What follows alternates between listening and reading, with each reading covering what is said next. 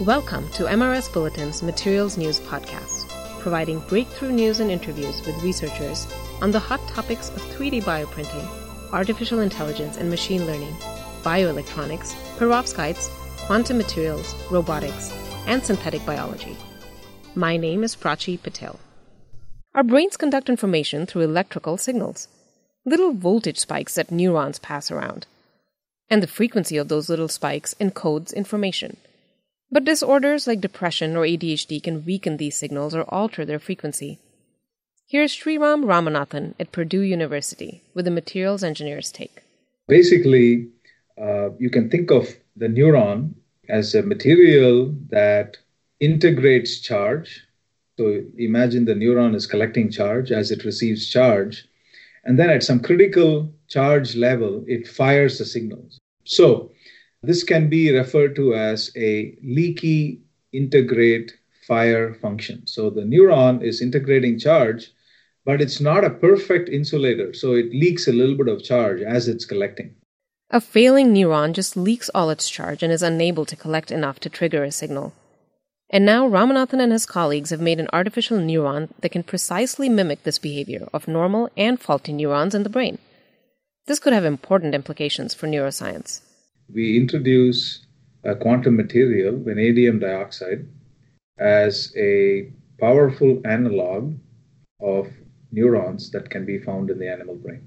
We can control the electrical properties of these materials in an exceptionally careful manner. We can, very rigorously grow these materials and also pattern them into devices with very precise geometries.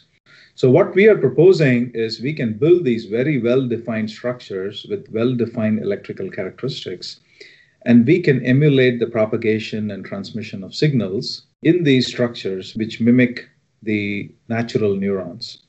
And so we are hoping that these type of studies will allow neuroscientists to understand, for example, thresholds for resistances or capacitances or electrical leakage across wires and so forth, to look at the very, very early stages of breakdown of normal functioning in neural circuits.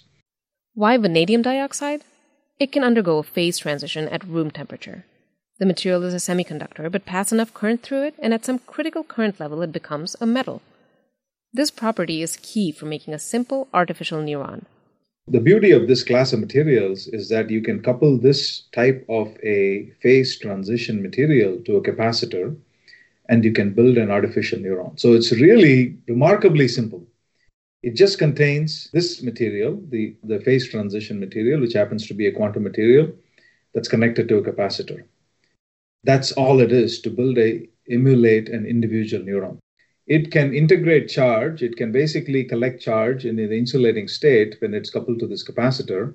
And when there is a critical level of charge accumulated, or when it hits a certain temperature, the material becomes metallic.